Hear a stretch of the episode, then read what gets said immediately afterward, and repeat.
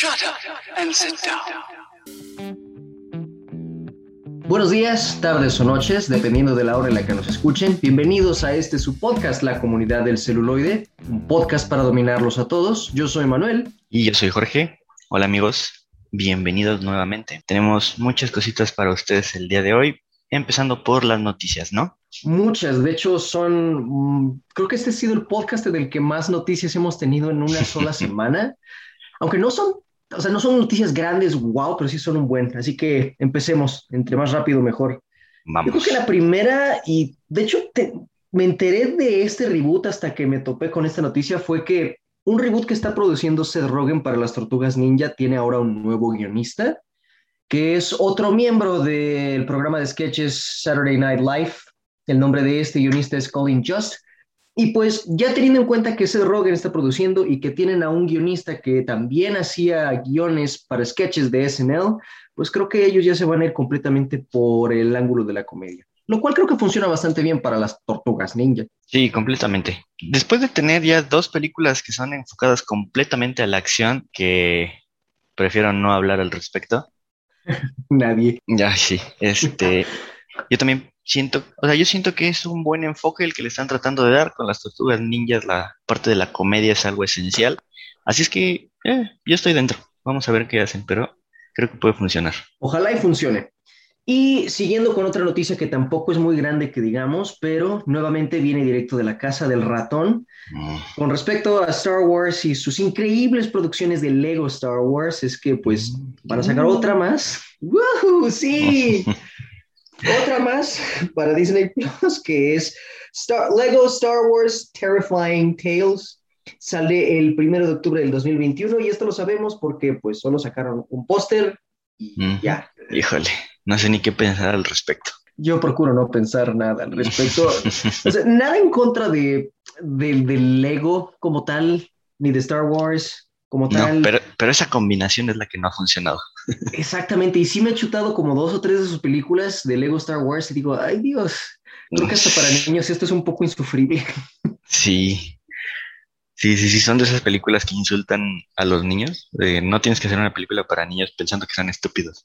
Exacto, completamente de acuerdo. Y pues creo que esta no va a ser la excepción. Pero sí, bueno, seguramente. igual si tienen sobrinos que no soportan y los van a tener por ahí en esas fechas, pues ya saben Ujú. qué ponerles.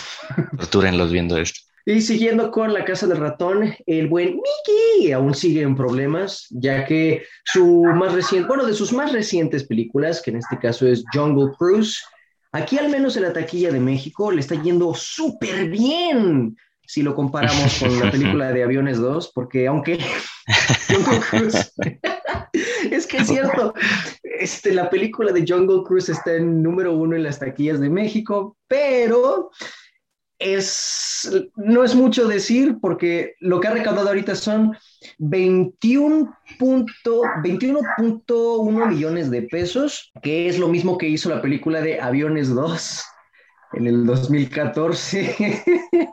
Híjole. No- una comparación que nunca pensamos que íbamos a tener que utilizar. Aviones 2 en taquilla. Ah, bueno. Uf, ya le llegó a este titán. Digo, Chale, qué triste.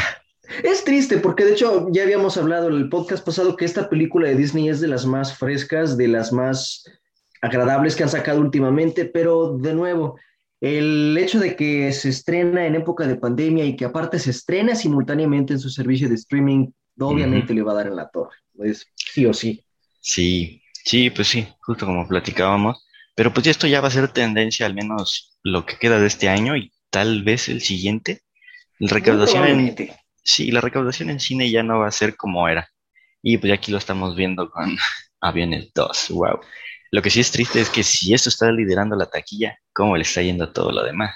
Sí, sobre todo las películas más pequeñas. Este tema lo vamos a seguir tocando un poco más adelante en el podcast, pero sí, en cuestiones de recaudaciones de taquilla, creo que el futuro ya se está viendo un poco más claro para las películas y no sé si es algo necesariamente bueno, pero Exacto.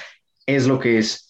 Ahora, tenemos buenas noticias, no todos son malas noticias. Una muy buena noticia es que al menos recientemente la MAC, que es la Academia Mexicana de Artes y Ciencias Cinematográficas, ha hecho un convenio de colaboración pedagógica con el CONALEP este convenio va a permitir que el CONALEP como tal empiece a impartir talleres de educación cinematográfica. Esto pone la educación cinematográfica al alcance de, pues, de más personas, de más talento, de jovencitos que tengan ese, ese bicho de querer empezar a trabajar en el medio del cine, dándoles talleres de producción, de vestuario, de, de diseño de sonido.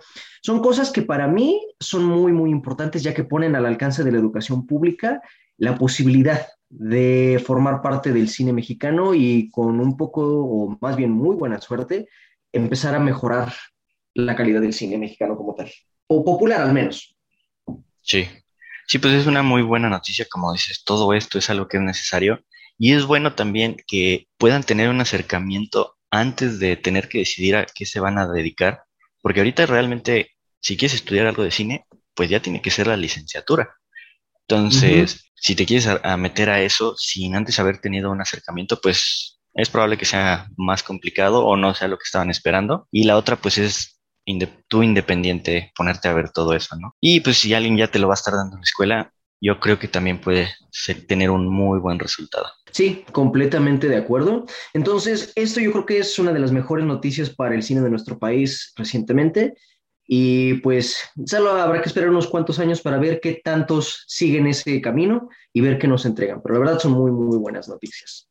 Ahora, con, volviendo nuevo, nuevamente al cine hollywoodesco, recientemente con el estreno de la película de The Suicide Squad y con las reseñas que ha estado recibiendo, le han estado echando flores prácticamente y nosotros vamos a hablar más adelante sobre esta película, pero dado a esta recepción tan buena que ha tenido, eh, recientemente, en una entrevista con The Hollywood Reporter, el CEO de Warner Brothers o Warner Media, como ahora se llama, Walter Hamada, ha dejado en claro que él y James Gunn tienen planes a futuro, tienen más proyectos a futuro, no solamente con la serie de Peacemaker.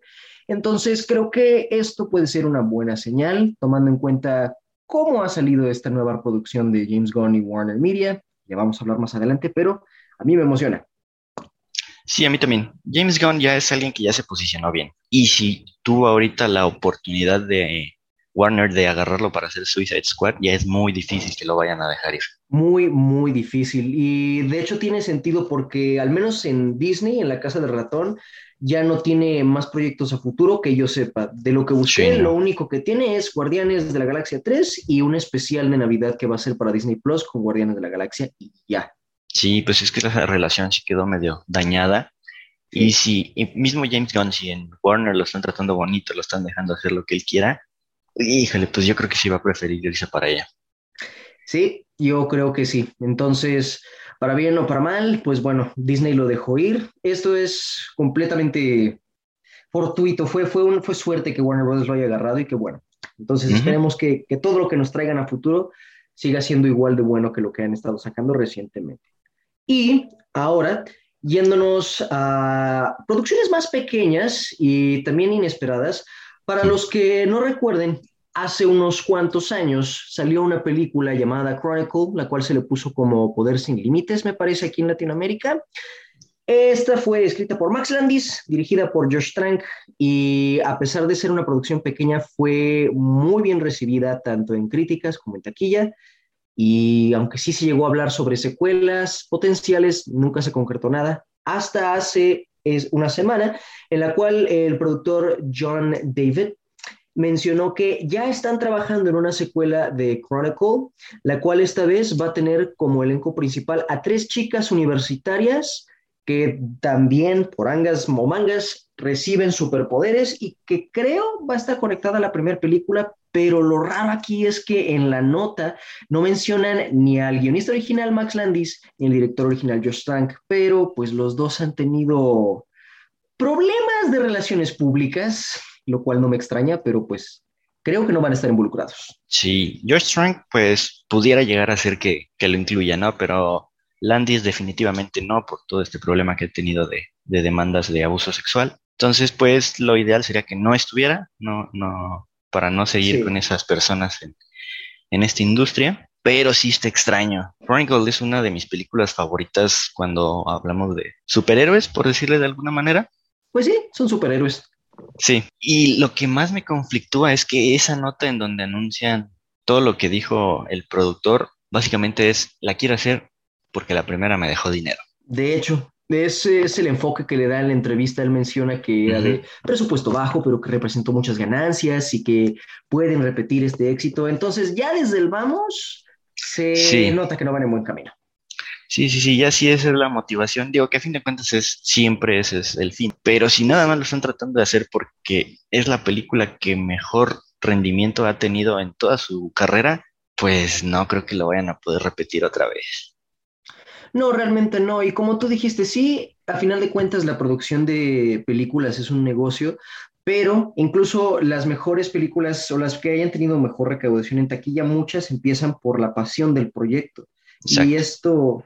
Pues como en Chronicle 1.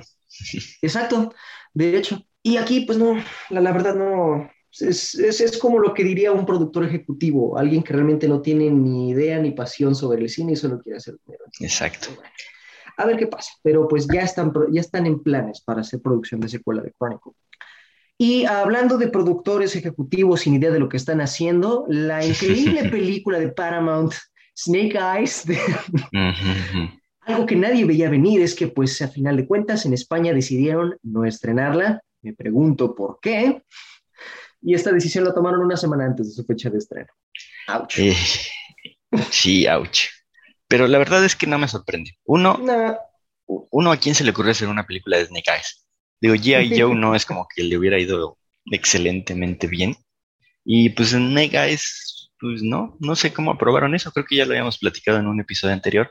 Es que pero... sí, para empezar, Snake Eyes no habla. ¿Para qué es una película de un personaje que lo que más lo caracteriza es que no dice una palabra? Ay, sí. Y y pues ya habíamos visto, ¿no? Cómo había sido la tendencia de, su taquilla en los países en los que ya se había estrenado. Entonces, pues no me, no me parece un movimiento muy extraño. Supongo que era financieramente lo más rentable no estrenarla. Y pues ya la veremos en Paramount Plus, un servicio que nadie tiene. Uy, sí, pero es que como no lo tienen, piénselo, si tienen Paramount Plus van a tener Snake Eyes y el reboot de iCarly. bueno, reboot, secuela, lo que sea, el punto es que tendrán dos joyas en Paramount Plus. Uh. y ya. Ay, bueno. Pues a ver, no me sorprende, ese es el punto. A mí tampoco. Y pues bueno, siguiendo con noticias de incertidumbre, aunque esta realmente no me preocupa mucho, el actor Karan Sony, quienes ustedes ubican más por el nombre de Dopinder, ya que este actor comenta que no ha sido contactado por nadie para repetir su papel de Dopinder en Deadpool 3, pero no me lo tomo tan en serio porque apenas están todavía dándole forma a Deadpool 3, aunque sabemos que Ryan Reynolds sigue protegiendo a Deadpool como su bebé, está tratando de encontrar la manera de trabajar con Disney, entonces por esa parte no me preocupo tanto, pero pues igual, vale la pena mencionar que el pobre Dopinder está asustado porque no sabe si lo van a llamar para darle un ride en taxi a Deadpool otra vez. Sí, sí, pues como dices, en sí la noticia de él, pues ahorita no es de preocupación. Supongo que aquí lo más importante es, como dices, qué vaya a suceder entre esa relación de Disney con Ryan Reynolds por lo que se ha sabido, hasta ahorita no ha sido la mejor. Sí están teniendo ahí sus problemitas, claramente se ve por qué. Eh, híjole, que Disney quiera hacer, mantener esa clasificación R de Deadpool, sí lo veo bien complicado. Va a estar complicado, por eso yo creo también están esperando a ver cómo responde la gente a la nueva película que va a sacar esta semana, la de Free Guy, que era de Fox, pero pues ahora es de Disney. y por lo que he visto en los trailers, aunque sí manejan el humor de Ryan Reynolds, es como una versión un poco más light, más, pues sí, PG-13. Y quién sabe, si funciona la película, a lo mejor Disney lo pueda usar como excusa para pedirle a Reynolds que le baje de tono. Pero también, por otra parte, pues Reynolds ah, no creo que quiera quitar ese, ese edge, filo que tiene el humor de Deadpool. No sé, la veo complicada. Sí, no, no, no creo. Y empezando también por la audiencia, por el público, no creo que vayan a aceptar que le bajen la clasificación. No, la verdad no creo. Esto va a ser un estira y afloja muy, muy complicado. Yo espero de verdad que Disney ceda, porque Deadpool es parte de la identidad de este personaje, el ser irreverente, el ser, el ser vulgar, y el quitarle eso pues es que es es quitarle parte de la esencia del personaje. Entonces. Sí, y ya dos entregas así, pues que de repente nos cambiaran la tercera, mm, va a estar extraño. Pero pues sí, como dices, va a ser ahí a ver quién cede más. Esperemos que sea Disney, pero pues ya sabemos cómo es Disney. Quién sabe. Digo, me da un poco de esperanza porque hace poquito Reynolds también subió un video en su canal de YouTube como Deadpool, reaccionando con Korg, que es del MCU. Entonces, eh, puede, puede que haya, haya oportunidad, hay esperanza. Esperemos. Y siguiendo con superhéroes, pero ahora del otro lado, de vuelta a Warner, Recientemente se anunció que ya tienen protagonista para su película enfocada en el superhéroe de DC Blue Beetle y el protagonista es uno de los actores del elenco de Cobra Kai, Cholo Maridueña, o Cholo, no sé cómo lo pronuncie, pero bueno, el punto es que ya tenemos un Blue Beetle. No estoy emocionado, tampoco estoy como indiferente, no, sé, no, sé qué pensar de Blue Beetle, ni esperaba que hicieran película, la verdad. Y es un movimiento muy extraño de parte de ellos, Blue Beetle, como decíamos, es un personaje que se ha presentado más en, lo animado que han hecho, tanto en Young Justice como en sus películas animadas. Pero para hacerle una película en solitario, no sé si ya era el momento.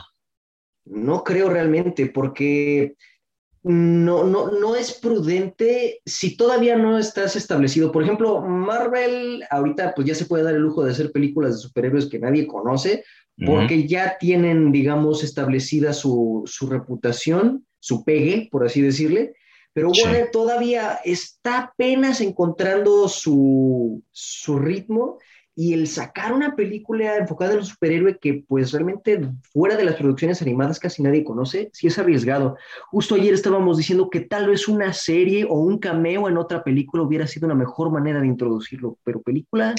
No sí, sí, no, no, está, está extraño. Y pues como dices, comparándolo con Marvel, siento que ese es el problema que han traído desde hace mucho tiempo. Están tratando de alcanzarlos, hacer lo mismo antes de tiempo, entonces pues no sé. Híjole, está, está, ojalá que nos, ojalá que no les vaya mal con esta película, porque pues a mí lo que decíamos, ni el actor es un nombre así tan fuerte como para jalar gente. No sé, no sé, son muchas cosas que pues solo queda esperar a ver cómo, cómo termina todo. Exacto, hay que esperar lo mejor, pero igual es una noticia interesante, arriesgada pero interesante que viene por parte de Warner. Y hablando de cosas interesantes y pues arriesgadas para el estudio, es que recientemente South Park, acá, bueno, más bien los creadores de South Park, acaban de hacer un trato con Viacom CBS por 900 millones de dólares para continuar con South Park. Así es, estos dos que estaban esperando que, que fueran cancelados después de su primera temporada, no solo no han parado, sino que ahora les dieron más dinero para hacer cuatro temporadas más de South Park y aparte 14 películas. Carajo. Mm, sí, demonios, ¿qué, qué onda? Estamos hablando de que van a ser dos películas al año más o menos.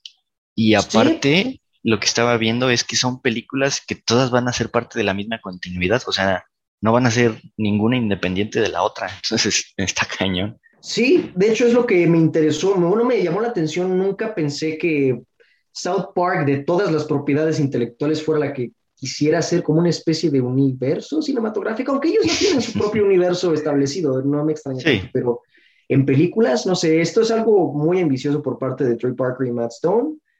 Sí. me quejo?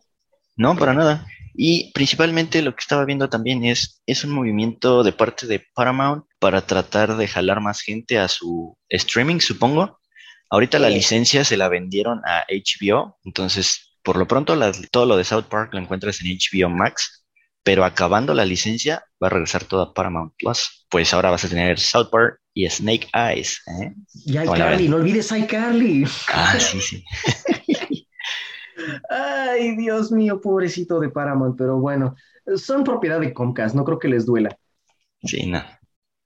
Ahora, volviendo nuevamente a James Gunn y a los superhéroes, hace dos años el director de cine Martin Scorsese había hecho comentarios sobre la opinión no tan buena que él tiene sobre el cine de superhéroes, que los consideraba más como atracciones de parques temáticos que películas o como no cine como tal, no los consideraba cine.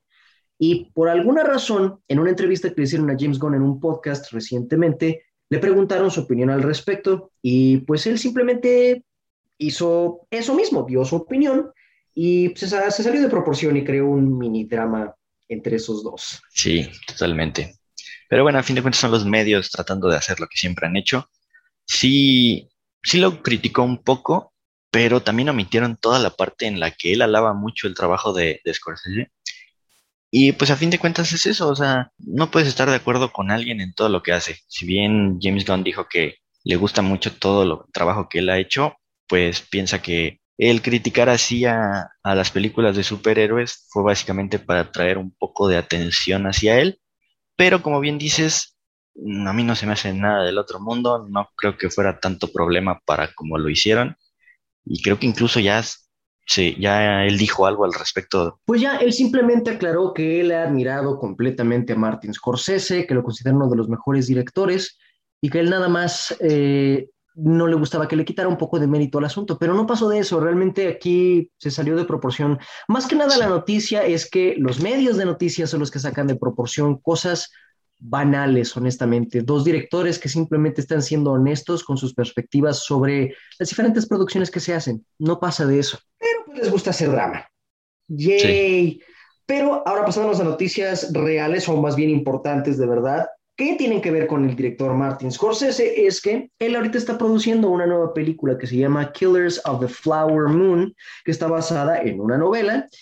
Y recientemente, y de hecho recientemente fue hace una semana, acaba de añadir a otro miembro más al elenco de esta producción, el cual es nada más y nada menos que uno de los actores más infravalorados de Hollywood, Brendan Fraser. Oh, sí, Rico Connell se acaba de unir a una película de Martin Scorsese. La verdad siento bonito. Siento bonito que ya por fin, después de tantísimos años que lo tuvieron pues fuera de Hollywood, ya por fin está entrando, ya ahora, ahora sí trae unos cuantos proyectitos, así es que me da gusto verlo. A mí también, la verdad, porque de hecho él como tal se me, se me hace siempre un actor muy carismático. Lo conocí antes de la momia, lo conocí por George de la Selva y desde entonces yo es como de, este, este, este tiene, tiene algo, no sé, me, me, caía muy bien, tenía carisma. En La momia es donde más brilló, e incluso en películas como por ejemplo Looney Tunes de Vuelta en Acción, que es una joyita. sí, clásico. Ah, Dios mío, no, no merecemos esa película. El punto es que incluso en esa película, él, él yo creo que logró sobresalir, a pesar de que tenía a los Looney Tunes, logró sobresalir. E incluso en películas muy sosas que pues no me la latieron tanto como, ¿cómo era este viaje al centro de la Tierra? sí. Incluso ahí dije, pues bueno, él es al menos el punto positivo y ahorita poco a poco ha ido regresando. Primero con Doom Patrol, que ya está por estrenar su tercera temporada, de hecho. Y ahorita pues con una película de Scorsese. No sé qué tan grande vaya a ser su papel, porque pues digo, el elenco que tiene la película pues tiene otros nombres grandes que ya se ven en producciones de Scorsese, como DiCaprio, De Niro, pero también está Jesse Plemons, que también salió la semana pasada en Jungle Cruise. ¿Quién sabe? Sí, sí, el chiste es que vuelva. Como dices, es un actor que lo quieres mucho al verlo. Y pues ahorita ya tiene unas cuantas producciones. Creo que también va a estrenar una que se llama The Whale. Y hay una en Netflix que es algo de una rosa, también sale ahí. Sí, son personajes un poquito menores, pero pues poco a poco va a ir volviendo. Esperemos. Esperemos. Quiero, quiero ver, quiero más Fraser, maldita. O sea, quiero una momia 4 con Fraser. Sí, porque pues la de Tom Cruise no. No. No. No, no, no. no, mejor pasemos a noticias. Bueno, no, no. nada, la siguiente que viene no es tan buena. Eh, no, entonces hay que seguirnos con la momia de Tom Cruise. Sí, woo. Bueno, bueno, entiendan, decimos esto porque la siguiente noticia es en una entrevista reciente con el actorazo y talentazo de Eugenio Derbez, es que él hizo básicamente el guiño, guiño, codazo, codazo de, ay, me encantaría estar en una producción de Marvel como villano. Mm. Ay, Dios. Él declaró que no le gustaría ser un villano malo, malo, que él quiere ser un villano que es extravagante, loco, pero dulce. Es como, ¿y, qué es nieve de limón con eso? Sí, no. no. Digo, le doy su crédito a, a Derbez por todo lo que ha logrado hacer y como poco a poco se ha, ido, se ha ido metiendo a Hollywood, pero para empezar lo que está pidiendo está un tanto extraño. Mm, digo, sí hay, sí hay personajes así, supongo, pero ah, como decíamos, a lo mejor que lo metan en un escuadrón suicida como un villano. Creo que quedaría bien. Quedaría perfecto. Pero, mm, pero sí, también era lo que platicábamos hace un par de podcasts, no recuerdo en cuál. Los primeros que ignoran Marvel es a los que les pide algo. Entonces. ¿Verdad, Norman Reedus? Entonces, pues no creo que vaya a ser la excepción, así es que, pues no sé. Eh, no sé, pero pues bueno, él, él- él ya, ya trató de coquetear con Marvel de la peor manera. Pero pues bueno, no va a pasar de eso. Pero siguiendo hablando de cine mexicano, la película Matando Cabos 2, que se tenía pensada estrenar en salas de cine y que de hecho todavía yo he visto en cines de, de aquí cerca pósters de la película, decidieron que no, que mejor se van directo para Amazon Prime. El director comenta que esto es por la pandemia, que no se ve para cuándo vaya a bajar esta nueva ola y que aunque le duele el hecho de que no va a poder estar en salas de cine porque le gusta este tipo de películas de comedia que contagian la risa, pues dice que no es lo adecuado, no es prudente y creo que tomó la mejor decisión, al menos una, la más responsable. Sí, y empezando también por lo que decíamos, aunque la pudieran estrenar en cine, eh, ¿qué tan, qué tanto dinero podrían llegar a juntar? La verdad, no mucho, así es que, pues ya, mejor, como dice él, ¿para qué lo siguen retrasando? Para todos creo que es peor estar nada más ahí a la espera, así es que, pues sí, ya la Pues podremos sí. ver en Prime.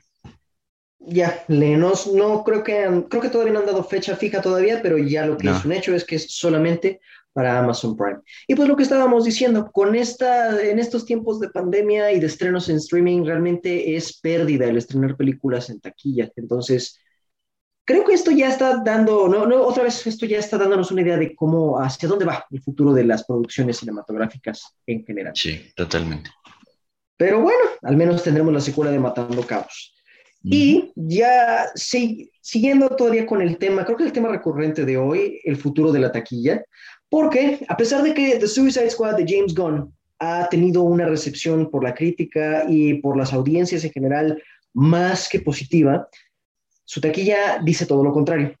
Para ponernos en contexto, la primera película de Suicide Squad dirigida por David Ayer, una obra maestra, en su día de lanzamiento, que fue el 5 de agosto del 2016, tan solo en Estados Unidos, hizo 133 millones 682 mil 248 dólares solo en su primer día.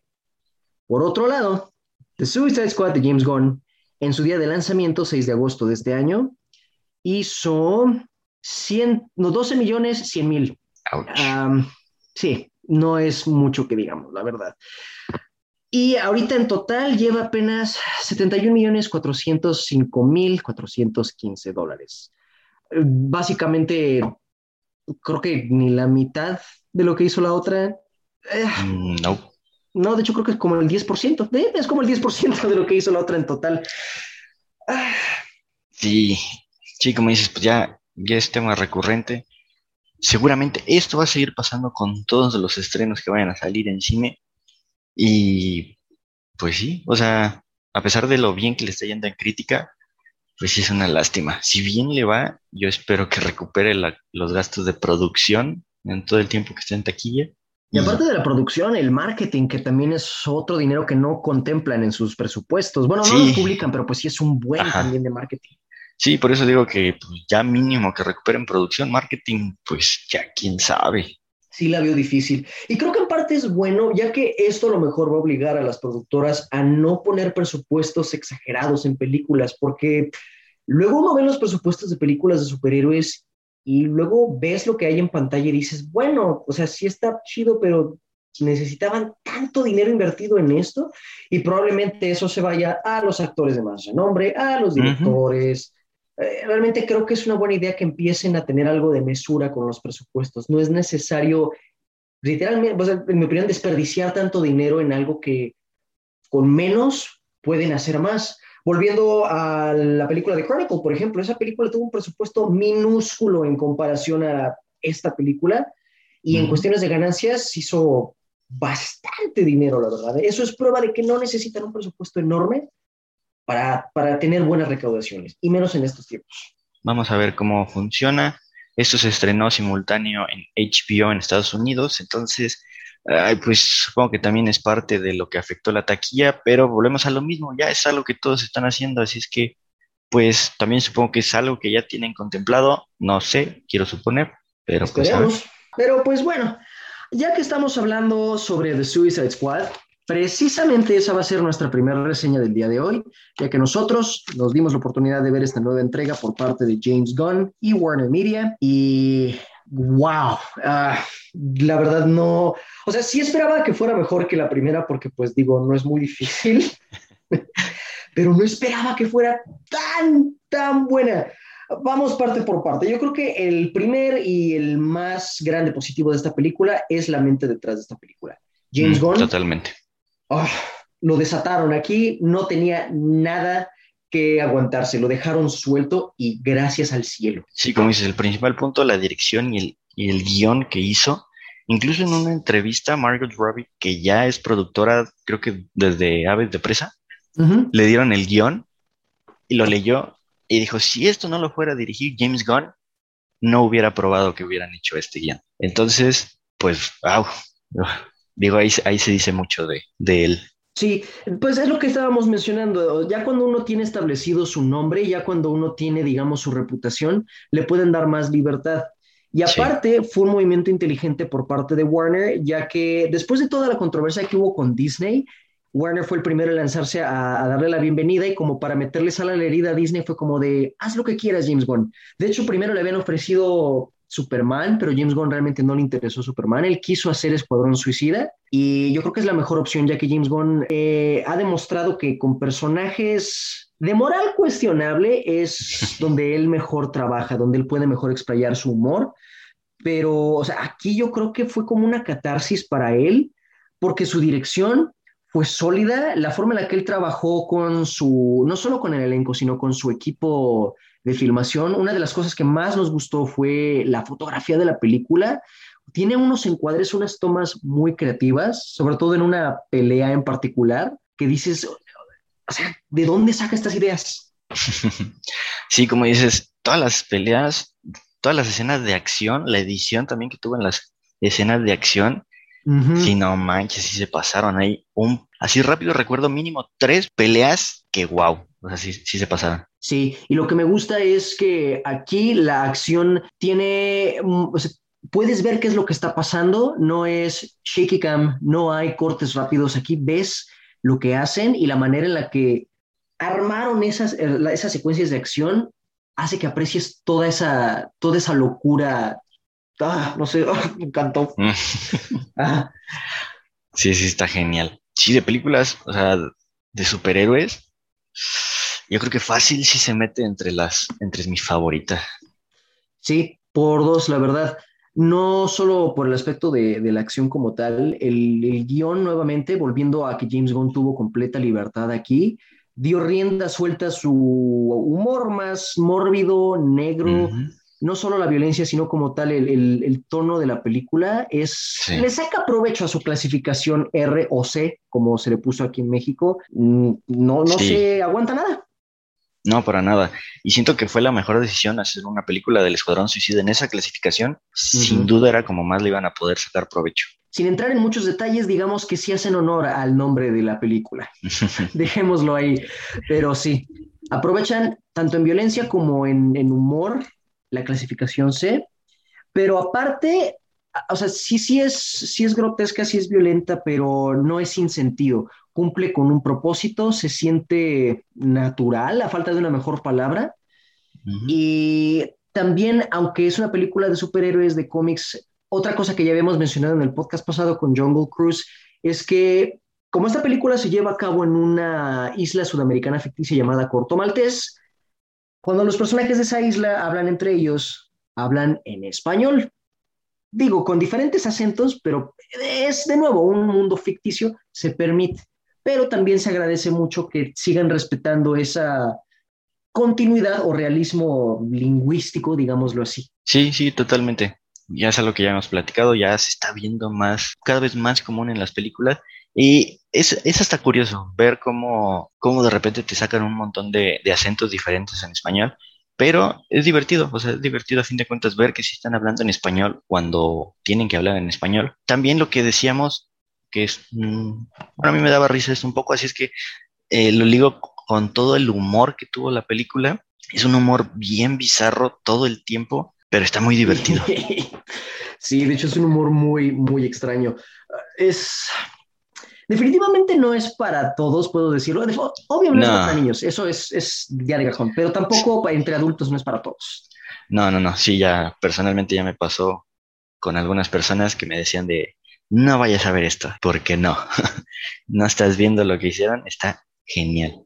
Pero pues sí, sí, como dices, no es para todo el mundo. Pero otra cosa que también hace que funcione este humor y estos personajes que son despreciables, es algo que me gusta, que el guion no oculta el hecho de que son criminales, que son psicópatas, que son basuras de ser humano, pero los humanizan. Y en parte esto funciona por el elenco, tanto el elenco enfocando a los actores como el elenco de los personajes que escogió James Gunn. Y aquí los personajes que escoge no solo son personajes que casi nadie conoce, sino que a pesar de que son criminales, tienen suficiente historia como para que puedas entender el por qué están ahí y hasta te encariñas con ellos y quieres que lleguen al final de la película en una pieza. sí, sí, o sea, de verdad, con, sí, con todos llegas a, agarrarles cariño. Hacen, o sea, matan a alguien y es de, ah, qué bonito. Y, y, pues eso es del guion, ¿no? Porque pues realmente no tiene sentido en algún otro lado que hiciéramos eso, pero sí hizo personajes muy bien desarrollados y hasta entrañables cuando pues en teoría no deberían de serlo, ¿no? Por Batman. Ah, no. Mm. de hecho, sí, es, es, no sé cómo lo hizo, pero realmente hasta te identificas con ciertos personajes que son, de nuevo, son tan, tan despreciables, pero te identificas con ellos pero de nuevo, no solo habla de la increíble capacidad de Gon como guionista, sino de la forma en la que él trabaja con los actores y cómo los escogió, porque realmente a cada actor lo puso en el papel que le quedaba perfecto. De los que yo menos esperaba una buena actuación era John Cena. Uy, sí. Creo que fue de los mejores. Sí, sin duda.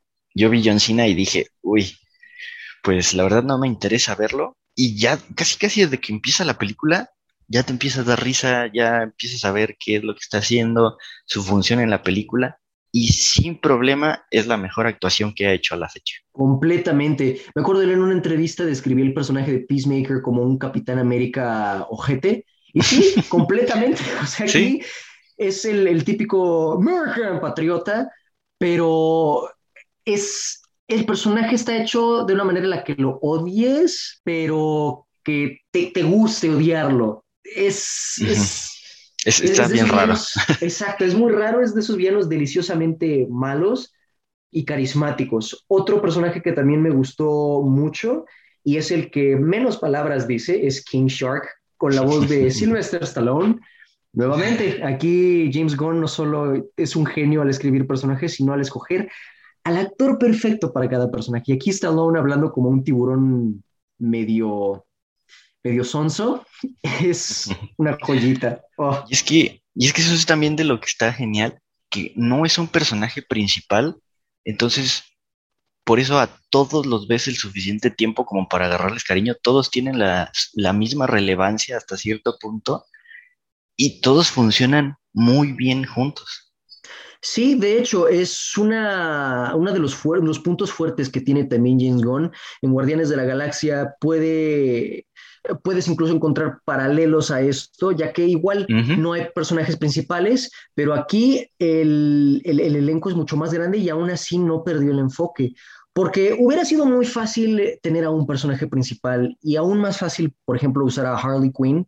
De nuevo, comparándolo un poco con la primera de Suicide Squad, esa primera película fue básicamente el show de Harley Quinn y Will Smith. Y aquí no, aquí realmente todos los personajes tienen su momento se les da el desarrollo suficiente y eso hace que uno como audiencia no se sienta conflictuado al ver un personaje como protagonista que a lo mejor no con el que no conecta. Aquí no hay protagonista como tal y es más fácil que uno pueda conectar con cualquiera de los que están en la película. Exacto. Pero pues sí, la verdad, en general, la, la película de The Suicide Squad es una, una entrega que, que hacía falta realmente, al menos para Warner hacía falta algo de esta talla algo que no está enfocado en crear su universo cinematográfico, construirlo. Esta película tiene suficientes conexiones con lo que vino antes, pero se enfoca en su propia historia. Es algo simple, es algo sencillo y se enfoca en eso al 100%. Sí, que es justo de lo que hemos estado pidiendo desde que empezamos con el podcast, que hagan unas, o sea, que hagan películas que funcionen por sí solas, que como bien dices, que no sea una mera introducción a algo más. Exacto, porque muchas veces, por ejemplo, hace ratito que hablamos sobre la momia de Tom Cruise, esa película, una de sus fallas más grandes es que quisieron dejar plantadas las semillas de todo lo demás que querían sacar y dejaron de lado la historia que estaban contando. Y eso es un error que se repite desde que, desde que se estableció el éxito del MCU. Otras productoras quisieron hacer lo mismo, todas. sin fijarse en, exacto, todas de hecho, sin fijarse en por qué funcionó eso. Y esta película entiende que primero tienes que presentar una historia buena, una historia enfocada y una historia sólida, para después ir construyendo sobre esa historia. Yo creo que es un punto muy fuerte, muy fuerte de esta película. Sí, y comparándola, como bien decías, con la primera, creo que de lo que arreglaron en un mil por ciento todo lo que es el soundtrack. Ay, sí, cierto. Ah, sí, ay, no. Ya, por la fin primera. aparece un video musical de dos horas, por fin. Exacto, sí, sí, sí. Sí, ya no, no fue canción tras canción tras canción, que fue de los principales problemas. Bueno, no, es que No, tuve problema con todo de la primera. Sí, sí, sí. Sí, todo This horrible. is Katana. She's coming. No. Pero bueno. Dios. Dudo mucho que alguien más fuera a hacer algo así, ¿no? Pero mínimo aprendieron del error que fue la película anterior y mejoraron este punto también. Y ese error fue que Warner metió mano en todo. Y en Sí. esta película a James Gunn literalmente le dijeron, ten, haz lo que quieras. Y funcionó. Sí, y Sí, que es sí. algo que ya se ha estado viendo, o sea, Ajá. mientras más libertad les dieran a sus directores, este universo ya hubiera iniciado desde El Hombre de Acero. Completamente. Y, y no, pues ahorita apenas están medio empezando bien. Pues sí, Pero ya bueno, tienen algunas películas donde sí dieron libertad. Por ejemplo, estuvo Wonder Woman la primera, estuvo eh. Shazam, que también le dieron li- libertad a ese- al, al director. Estuvo Aquaman hasta cierto punto, de nuevo fue una película enfocada en lo que iba a ser. Y pues ahorita de Suicide Squad. Entonces, yo creo que si se enfocan en eso, porque muchas personas creen que ah, DC tiene que hacer películas clasificación C todo el tiempo para ser mejor. No, aquí lo que tienen que hacer es enfocarse, o sea, el, el personaje que tienen, la historia que tienen, ser fieles a eso, sin tratar de, tratar de, no tratar de emular a Marvel, pero tampoco tratar de ser super edgy, clasificación C, violencia y sangre, nada más, porque si no, sí, no, no es necesario. con la Exacto. historia que están contando. Pero bueno, yo creo que en general, ya sin entrar en spoilers, eso va a ser para otro momento, recomendamos al 100% de Suicide Squad. La verdad, si Sí. tienen la oportunidad, vayan a ver, está... ¡mua! Sí, sí, o sea, es de las mejores películas de superhéroes, como ya dijimos, pero también, como dijimos, no es para todo. Eh, estén conscientes de que es una película extremadamente sangrienta. Entonces, si no tienen el estómago para eso, híjole, pues a lo mejor no les guste, pero es una muy buena película. Vayan, ayuden a esa taquilla que está por los suelos. Y hablando de películas que no son para todos, pero que definitivamente vale la pena verse, nosotros esta semana tuvimos la oportunidad de ver una producción mexicana que lleva como título Sin Señas Particulares. Esta yo creo que es de las mejores películas, producciones mexicanas que he visto en los últimos 10 años. Ay, no, es que sí, todavía traigo así el... el- Es que es difícil porque la película, vamos a ponerlos un poco en contexto. La película es la historia de una señora llamada Magdalena, cuyo hijo decide irse a Estados Unidos, cruzar la frontera, y después de un par de meses de que no aparece, ella se da la tarea de buscarlo y pues empieza una espiral hacia abajo conforme ella va tratando de encontrar a su hijo. Entonces, la temática para empezar es una temática no muy fácil de manejar, y definitivamente no es fácil de digerir, y menos de la manera en la que la presentan. Es una película fuerte. Tienen que saber a lo que van para, pa- para, que no los, para que no les choque tanto, porque sí, yo no esperaba, la verdad, que fuera una película tan fuerte. No, yo tampoco para nada. A pesar de que cada que iba al cine me ponían un tráiler de la película, uy, no, no estaba preparado para lo que pasó. No, Es- pero sí, como dices, es, o sea, es una muy buena sorpresa que nos da el cine mexicano después de no sé cuántos años. Y pues vamos a, a desmenuzarla para que vean por qué nos gustó.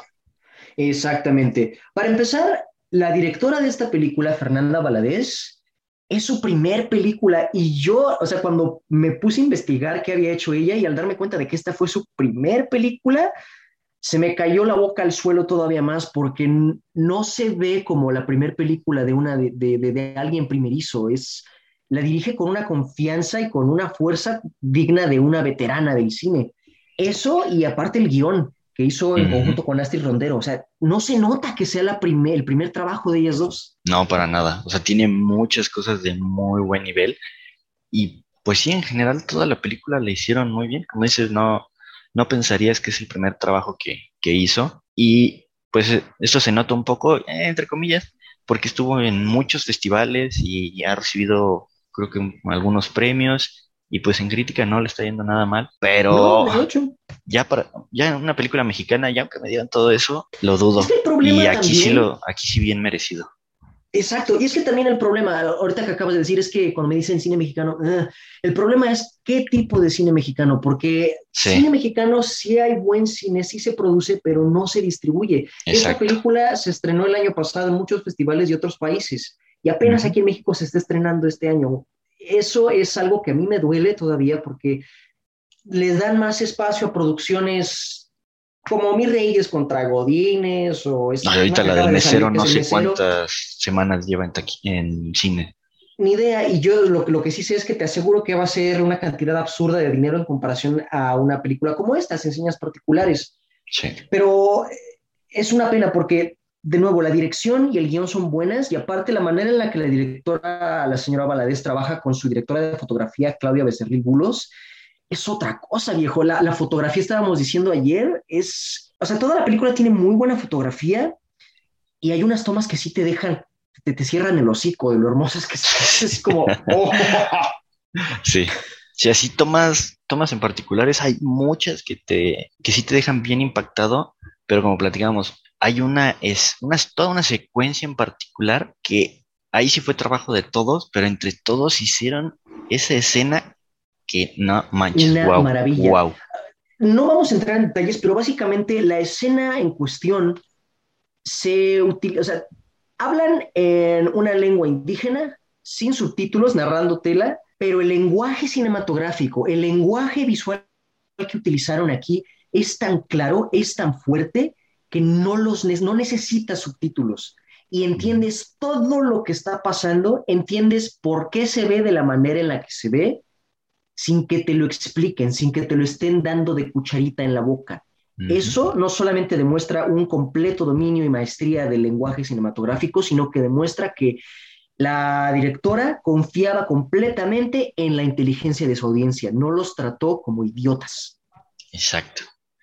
Sí, sí, todo, todo, todo, wow. Pero bueno, vamos a regresarnos un poquito. Y como dices, todo el guion está muy bien hecho. hay muchas partes del guion que me gustaron mucho. Y de lo principal, así de lo que vemos al inicio, es que pasa rápido a la acción.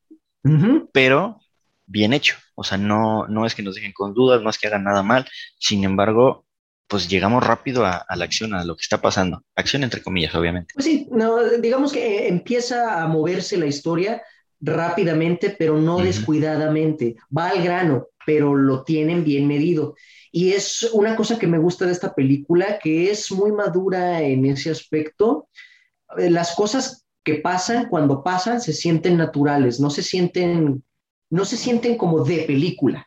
No es exagerado, no es descabellado, es hasta cierto punto incluso tranquilo, pero sin quitar el peso de lo que está pasando, de la situación por la que, la por la que el personaje principal está pasando. Sí, y, todo se siente muy orgánico, que también era lo que platicábamos. platicábamos. Todo lo que va sucediendo es, si ven el tráiler, pues hay diferentes personajes, todas las interacciones que ellos van teniendo fluyen de una manera bien bonita, bien padre. Sí, de hecho, por ejemplo, literal, un personaje que nada más aparece durante el primer acto, que es, digamos, la que motiva al personaje principal a, aventurarse, a, averiguar qué es lo que pasó con su hijo, a pesar de que tiene una participación muy corta y que el propósito de esa participación es básicamente hacer que la historia se mueva, no se siente forzada, no es como de, hola, vengo a iniciar tu historia, adiós, no, se siente, se siente normal, se siente como tú lo describiste, orgánico.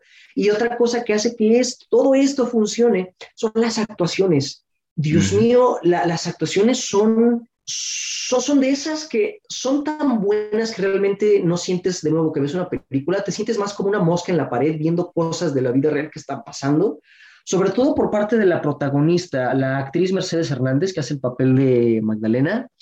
Dios mío, con tan poco diálogo, dice tanto con sus expresiones faciales, con su lenguaje corporal, y, de nuevo, sin caer en, en, melodramas, porque hay momentos en los que cualquier otro director, en cualquier otra producción, se hubiera ido por la ruta del melodrama, del llanto, de la música estridente, y aquí no, todo lo contrario. Esta es una película que sí, un 10 de 10. Lo único que podríamos decir que ah, nos dejó nuestras dudas fue una actuación en particular. Exactamente, viniendo por parte del actor David Illescas, tratando de investigar un poco más sobre su filmografía, realmente él no tiene muchos créditos todavía su nombre, puedo entender por qué a lo mejor su actuación resultó un poco, no mala, pero sí se sintió un poco fuera de lugar. Sí, sí, a comparación de todo lo demás que estábamos viendo, sí te saca un poquito de onda, pero realmente no es nada malo, nada que digas de, ah, no ya cada que sale él ya se arruinó, no, para nada. Todo el tiempo está muy bien eh, pero era el único detallito que, pudiéramos mencionar que no nos terminó de encantar. Sí, básicamente. Pero en general yo creo que eso sería el único, pues, que podríamos decir, de nuevo, no negativo de la película, porque realmente esta película es de 10. La verdad, si tienen oportunidad, por favor, por favor, vayan a verla al cine. Y de hecho, es por eso que en el podcast del día de hoy nosotros no vamos a darles una recomendación de la semana. Normalmente ustedes saben que cerramos con nuestra recomendación, pero esta película realmente es nuestra recomendación de la semana. Hay muy pocas películas en taquilla ahora, más aún de películas de cine mexicano que no reciben apoyo. De verdad, háganse un favor y háganle un favor al cine mexicano. Vayan al cine y paguen por el boleto para ver esta película. De verdad. Sí, por favor. Sí, como bien dices, preferimos no darles una recomendación aparte. Siempre estamos pidiendo que se haga buen cine mexicano y como bien dices, no es que no haya, pero no se le da la difusión en cines, ahorita están, al, menos nosotros estamos en Querétaro y aquí en, en algunos cines, pues para encontrarla creo que son un par nada más, pero... Sí, son solo dos. Exacto. Entonces, pues volvemos a lo mismo, ¿no? Si, si quisiéramos verla de mesero o algo así, pues la encontramos en todos los cines a todas horas. Entonces, por favor, vayan a ver esta película. Vayan, vayan, vayan. Definitivamente, solo una vez más, Váganse la idea de que es una película fuerte, va a ser difícil de digerir, va a ser como un cubetazo de agua fría con hielos en forma de estalactitas, pero... Y directo al corazón. Exacto. pero vale la pena, de verdad. Háganse un favor y háganle un favor al cine de este hermoso país que tiene buen cine, tiene buen talento y... Solo falta, apoyarlo. Sí, no quería decir eso, pero pues bueno. Pero pues es la verdad. Pues sí, es la verdad. Y bueno, este fue nuestro podcast de, esta semana. Recuerden seguirnos en nuestra página de Facebook. También estén al pendiente de nuestro canal de YouTube, ya que no solo subimos los clips de las reseñas de este podcast, sino que tenemos nuestra nueva sección llamada Spoilerama, donde hablamos sobre las películas sin pelos en la lengua, escupiendo toda la sopa.